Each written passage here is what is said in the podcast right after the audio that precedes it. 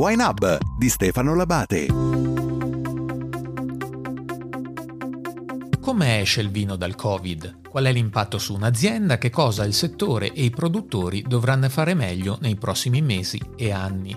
A Wine Hub, il podcast di Wine Internet Marketing, cerchiamo di capire come l'innovazione e le nuove emergenze stanno cambiando il mondo del vino. In questa stagione ci concentriamo sull'impatto del Covid e con l'aiuto dei nostri ospiti cerchiamo di stare al passo con i rapidi mutamenti del settore. Nel quinto episodio ascoltiamo Antonio Capaldo, presidente di Feudi San Gregorio, Capaldo sottolinea i valori del vino che escono rafforzati e individua tra l'altro l'esigenza della relazione diretta con il consumatore come uno dei temi destinati a restare e su cui, con il rispetto della ristorazione e della filiera, i produttori dovranno cambiare, fare nuovi ragionamenti commerciali, investire in modo strategico. Feo di San Gregorio è una delle realtà più significative e dinamiche della nostra enologia. Ha quasi 30 anni di vita, ha sede a Sorbo Serpico, Avellino, e ha costruito il suo successo sulla valorizzazione dei vitigni tipici campani. Per entrare nella nostra discussione e capire il momento, chiedo intanto ad Antonio Capaldo di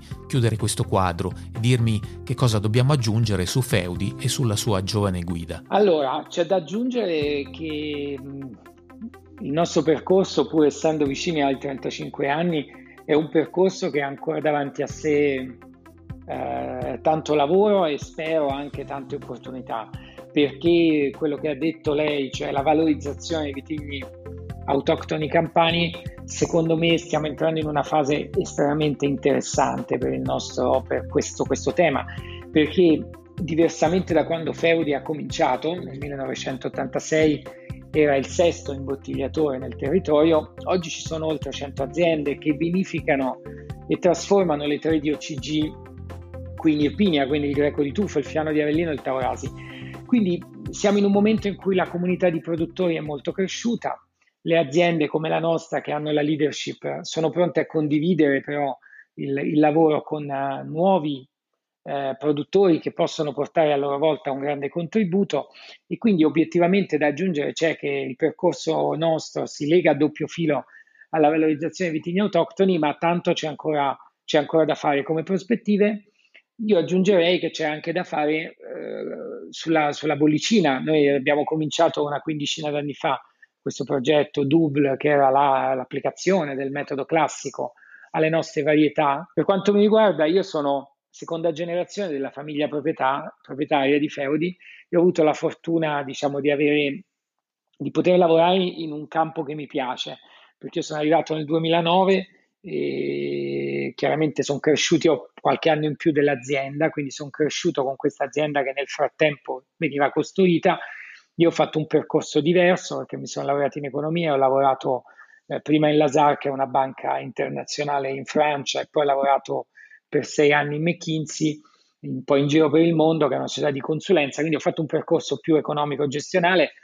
ma appassionato del vino, corsi da sommelier, l'azienda sempre vicina e poi ho avuto la possibilità a 32 anni di prenderne, di prenderne la guida. Quindi ehm, il mio percorso si lega strettamente all'azienda, non essendo però, non avendo io un background da, da produttore, ma avendo la fortuna di avere qui delle persone straordinarie, in primis il nostro responsabile della produzione che si chiama Pierpaolo Sirche, che è un grandissimo agronomo e che è lui che, dà, che è la garanzia qualitativa della, della nostra azienda. Difficoltà che speriamo temporanee dunque. Ripartiamo da qui perché a YNAB ci interessa approfondire l'impatto dell'emergenza sanitaria, le lezioni che ci può aver lasciato. Parliamo allora di questo. L'impatto del Covid sul settore, come ha vissuto anche personalmente la vicenda, che cosa ha visto durante il lockdown nel settore e che cosa si aspetta per il resto dell'anno e nei prossimi mesi. Allora, la domanda è complicatissima, è difficile tracciare un bilancio perché noi stessi individualmente abbiamo reagito in maniera profondamente diversa a quella che noi stessi diciamo sia stata la nostra reazione, cioè non abbiamo ancora piena consapevolezza e ce ne accorgiamo, io me ne accorgo in piccoli gesti, nel, nel, nella stanchezza con cui siamo usciti da questa fase di lockdown e di riapertura, quando in realtà ci dovrebbe essere molta energia. Cioè, secondo me, la reazione individuale e quindi poi delle comunità, e alla fine un'azienda è una comunità, un ristorante è una comunità, la relazione tra l'azienda e i suoi clienti, tutto sommato anche lì agli elementi della comunità, no? Quindi la comunità, essendo una somma di individui che non ha nemmeno ben capito come ha vissuto e come è uscita da questa prima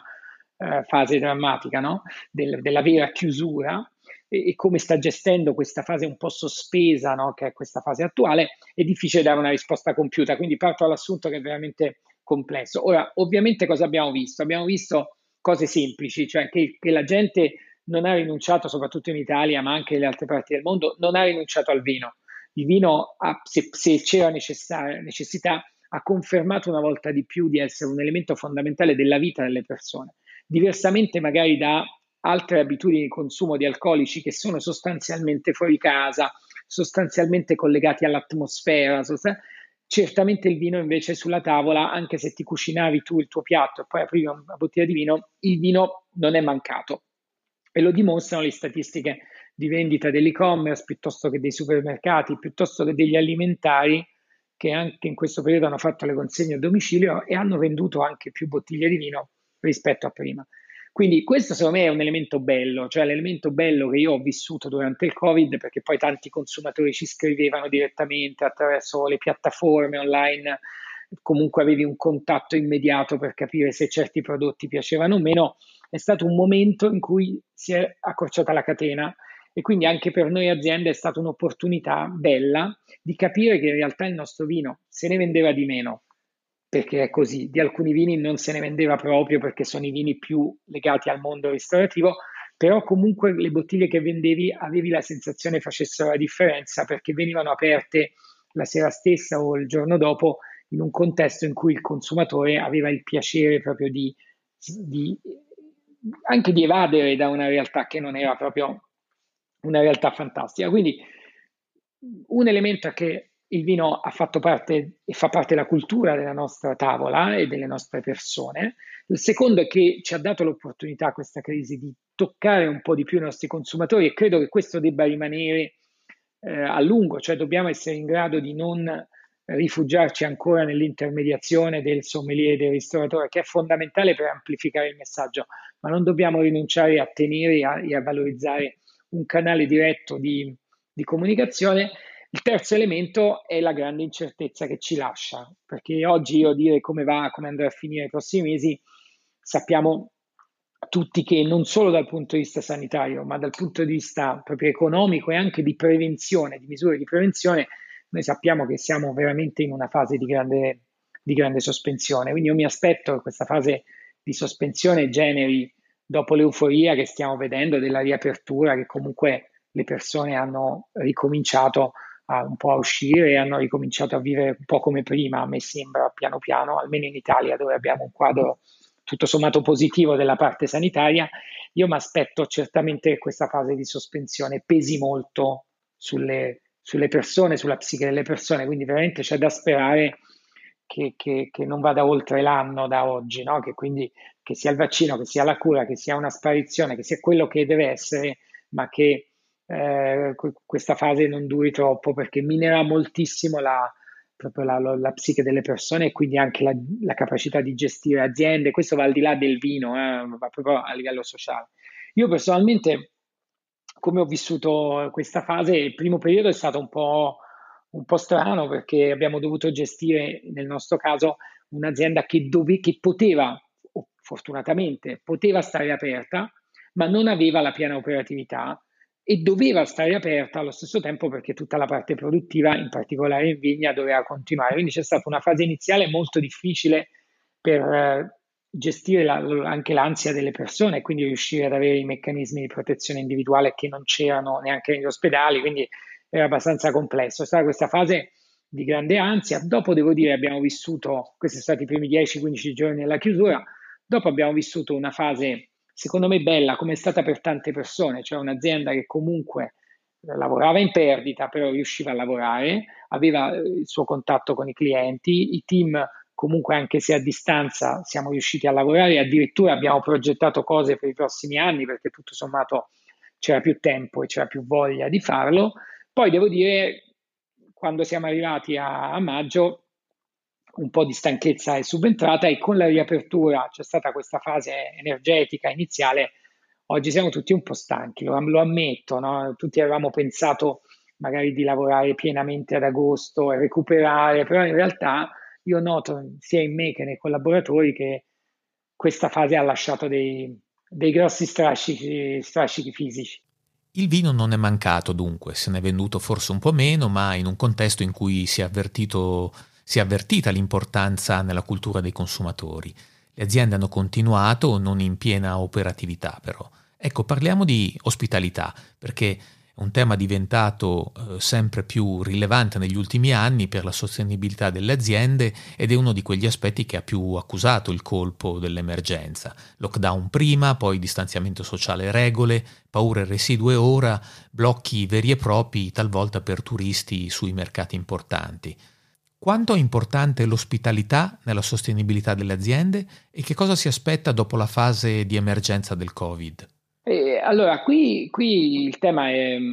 è, inter- è, anche qui complesso, ma, ma, ma, ma ho qualche risposta, no? perché, eh, perché, ero molto preoccupato quando abbiamo riaperto le visite anche il ristorante aziendale. Mi domandavo veramente chi sarebbe venuto, no? mi domandavo davvero se poi le persone avrebbero ripreso piano piano le abitudini di prima, se venire magari a contatto con la natura gli, avrebbe, gli sarebbe piaciuto addirittura di più che stare in città e andare al ristorante in città. E devo dire, noi abbiamo, per noi l'enoturismo è fondamentale, è il primo marketing, penso per tutte le aziende vitivinicole, ma da noi in particolare, siccome siamo in una zona meno conosciuta no? nel, nel, mondo, quindi i vini, chiaramente un Brunello o un Barolo si conoscono di più di un Taurasi, obiettivamente è fondamentale per noi conquistare le persone facendogli vedere i nostri luoghi e lasciare un marchio più forte sulle persone proprio della nostra azienda, del nostro territorio, del nostro savoir-faire, eccetera. Quindi per noi l'ospitalità è sempre stata importante e noi abbiamo numeri importanti, abbiamo una bella, una bella cantina che è proprio nata per fare questo. Facevamo anche 30.000 presenze l'anno scorso, tra le 20 e le 30.000, a seconda di quando, diciamo, l'anno scorso abbiamo, abbiamo avuto il ristorante in ristrutturazione, ne abbiamo fatte un po' più di 20.000, con il ristorante a pieno regime ne facevamo 30.000, quindi un elemento fondamentale. Noi abbiamo, ovviamente siamo stati chiusi, Abbiamo riaperto il 18 maggio, 20 maggio, quando si poteva riaprire e onestamente la gente sta venendo, sta venendo chiaramente più una dimensione locale, quindi magari le persone più del, della campagna che magari non ci conoscevano stanno approfittando di questa situazione per fare l'escursione in azienda. Se io vi devo dire onestamente abbiamo più o meno i numeri di visite dello scorso anno a giugno e all'inizio di luglio, chiaramente cosa sta mancando e devo dire qualche turista anche dalla Germania viene giù in macchina, cioè abbiamo delle situazioni che ti fanno capire, ecco la risposta che posso dare, che questo, questo tipo di, eh, di promozione di territorio, questo tipo di esperienza continuerà ad avere un grande futuro, perché le persone hanno voglia di fare questo tipo di,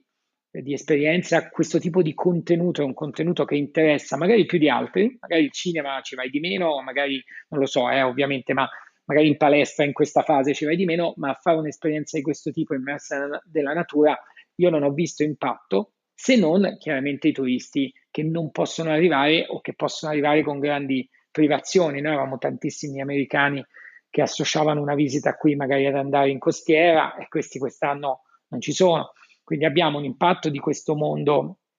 straniero che spero sia contingente legato alla, proprio alla difficoltà materiale, ma io vedo anche facendo, abbiamo sostituito purtroppo il piacere di degustare insieme con tanti virtual tasting, però facendo anche dei virtual tasting con uh, americani, cioè il loro primo desiderio è prendere un aereo e venire in Italia a fare le vacanze. Quindi io credo che torni, cioè diciamo che su questo aspetto si tornerà come prima non appena la situazione si sarà, si sarà normalizzata. Come diceva, il tema della sostenibilità, eh, l'enoturismo è fondamentale, sia sul, sul profilo banalmente di sostenibilità economica, perché tutto quello che noi facciamo qui in azienda per noi ha un valore doppio se non triplo, sia dal, a livello di marginalità, sia a livello di, proprio di trasmissione al cliente, di sua fidelizzazione, sia a livello proprio di comunicazione di, per tutto il territorio. Quindi chiaramente la sostenibilità economica, ma anche proprio di sostenibilità territoriale, perché creiamo il cosiddetto circolo chiuso, virtuoso qui nel territorio, che, che è certamente positivo. Io penso che questo trend avrà un brusco rallentamento, soprattutto per quello che riguarda il turismo internazionale quest'anno, magari un po' anche il prossimo, ma insomma, se le statistiche, se tutti dicono che il trasporto aereo ritornerà normale in tre anni, quattro, eh, quando questa normalizzazione ci sarà, sicuramente l'enoturismo sarà come prima, se non più di prima. Facciamo ora una digressione, anzi mi dirà lei se rispetto al discorso Covid si tratta di una digressione. Vorrei parlare di vino e arte. Voi avete un rapporto particolare con eh, l'arte, con le etichette, il design. Vuole dirci qualcosa sul rapporto del vino con l'arte? Perché intanto? Allora, il collegamento tra vino e arte è per noi almeno collegato al concetto di bellezza. La bellezza, noi quando penso alla bottiglia di vino che noi produciamo, cosa vorremmo che il consumatore, che è una delle domande più difficili, no? cosa vuoi che il tuo consumatore identifichi? No? Noi vogliamo due cose, a livello stilistico non ci facciamo troppe eh, elucubrazioni sulla stilistica dei vini, noi abbiamo una, una, una cartina al tornasole, cioè noi vogliamo fare vini di territorio che, che portino il consumatore a bere un secondo bicchiere. E questo è l'approccio, diciamo, che noi abbiamo nella stilistica del prodotto, cioè vini dove l'uomo interviene veramente il meno possibile, con l'obiettivo che il consumatore beva il secondo bicchiere, dove la differenza di prezzo, di posizionamento è legato alla struttura magari del prodotto, alla rarità del prodotto e quindi chiaramente magari costa di più un monovigneto, un cru piuttosto che un vino di più largo volume. Però l'obiettivo è quello. Il secondo obiettivo che abbiamo, quindi quello è quando lo bevi, il secondo è quando proprio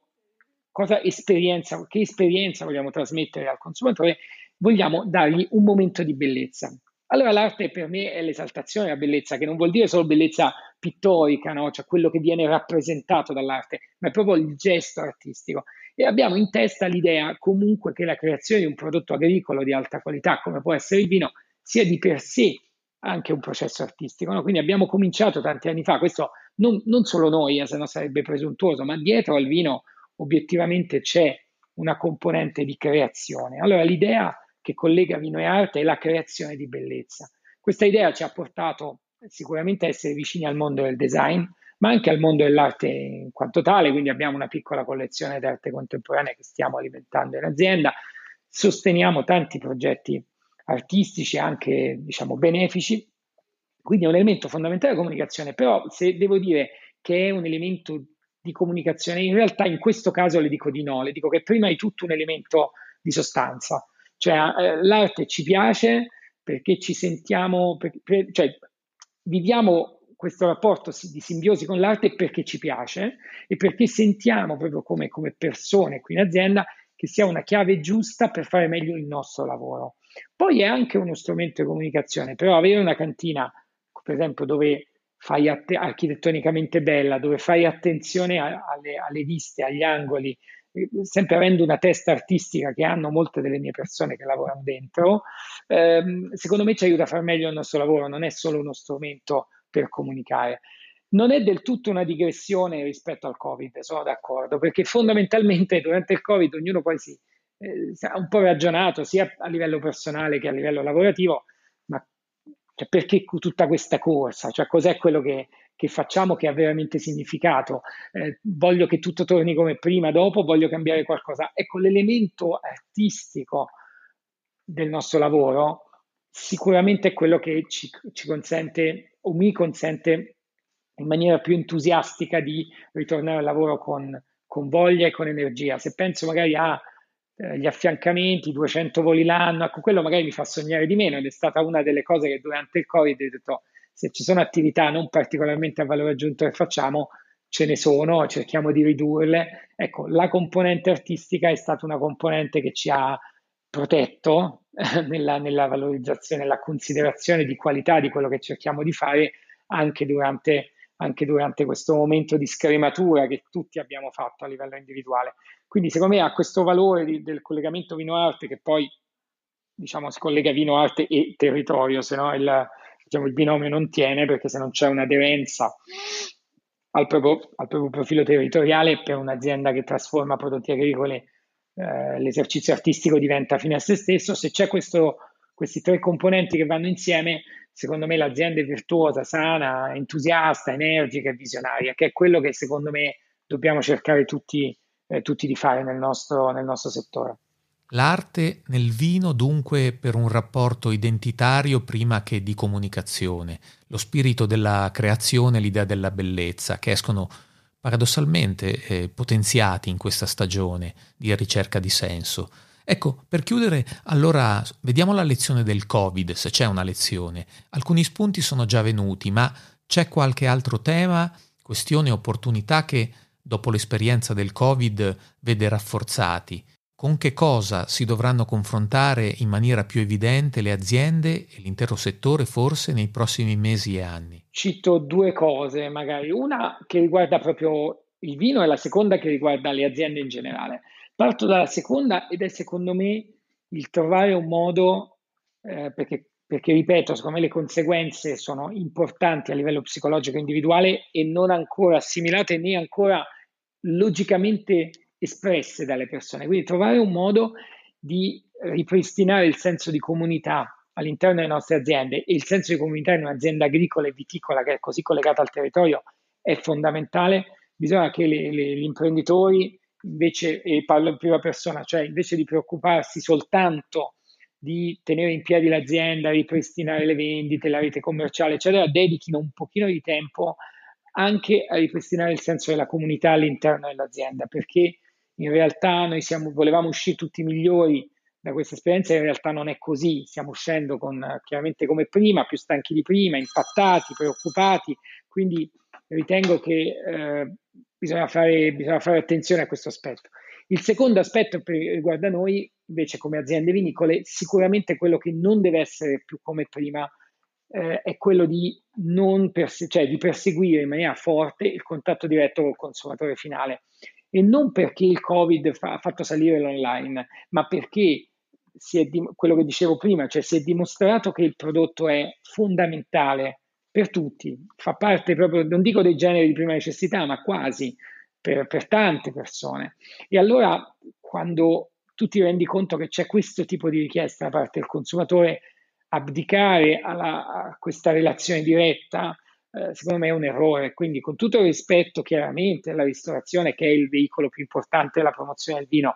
lo è stato e lo continuerà ad essere, o dei, di tutti i diversi distributori, l'azienda deve parlare al suo consumatore e deve esprimere i suoi valori, se no si sentirà di aver perso un'opportunità. E per me questa è una cosa che ci dobbiamo portare a casa di questa esperienza e che dobbiamo farne tesoro e dobbiamo continuare a, a coltivarla. Relazione diretta produttore-consumatore. Vorrei che aggiungesse qualcosa su questo. Come si superano le resistenze della filiera e che tipo di sfida è questa per i produttori? Beh, una, onestamente lì è soprattutto una valutazione di equilibrio commerciale, cioè se tu riesci a fare in modo che diciamo, i, diversi interlocutori a filiera, in, in alcuni casi sono interlo- allora, in alcuni casi bisogna guardare la filiera, ci sono anche interlocutori inutili, dove l'azienda deve decidere di fare lui un, un lavoro di un interlocutore. Eh, può, può, succedere in alcuni paesi esteri che l'importatore non faccia nessun lavoro di promozione, allora è meglio che l'azienda eh, porti il prodotto direttamente per esempio ai ristoranti, è una cosa che noi per esempio stiamo facendo in Germania, storicamente avevamo un importatore, dallo scorso anno non ce l'abbiamo più e hai saltato un livello, quindi intanto ti devi interrogare se la filiera ha tutta senso. Se ha senso, devi fare in modo che commercialmente abbia il suo spazio e questo è fattibile. Tutto invece quello che tu fai come dialogo con il tuo consumatore non è altro a quel punto che dia beneficio di tutta la filiera. Quindi secondo me il percorso deve essere progressivo deve essere non strettamente commerciale quando parli con il cliente, quindi gli offri l'opportunità di comprare il vino alla metà, magari che ne so, dell'enoteca di Londra, e allora chiaramente la filiera non è che ti guarderà male, ti sbatterà fuori. Tu devi fare in modo che lui lo continui magari a comprare dall'enoteca di Londra, eh, eh, ma che abbia un, un contenuto, un'informazione, eh, che se, un, se, ha un problema possa scrivere direttamente all'azienda, devi fare in modo di essere più coinvolto. Non puoi accontentarti soltanto di portarlo davanti alla serranda dell'Anoteca di Londra. Questo devo dire che le aziende un po' strutturate lo fanno già da tempo, ma secondo me quello che ha evidenziato eh, questa crisi ha evidenziato la necessità di farlo in maniera sempre più strutturata e anche sui mercati esteri e non soltanto sul mercato italiano. Quindi secondo me le resistenze si superano con l'equilibrio commerciale, investendo, le aziende hanno investito talmente, le aziende vinicole investono talmente tanto nel territorio, probabilmente devono investire nelle, nelle vigne, nelle cantine, devono investire qualcosa in un commercio che sia di lunga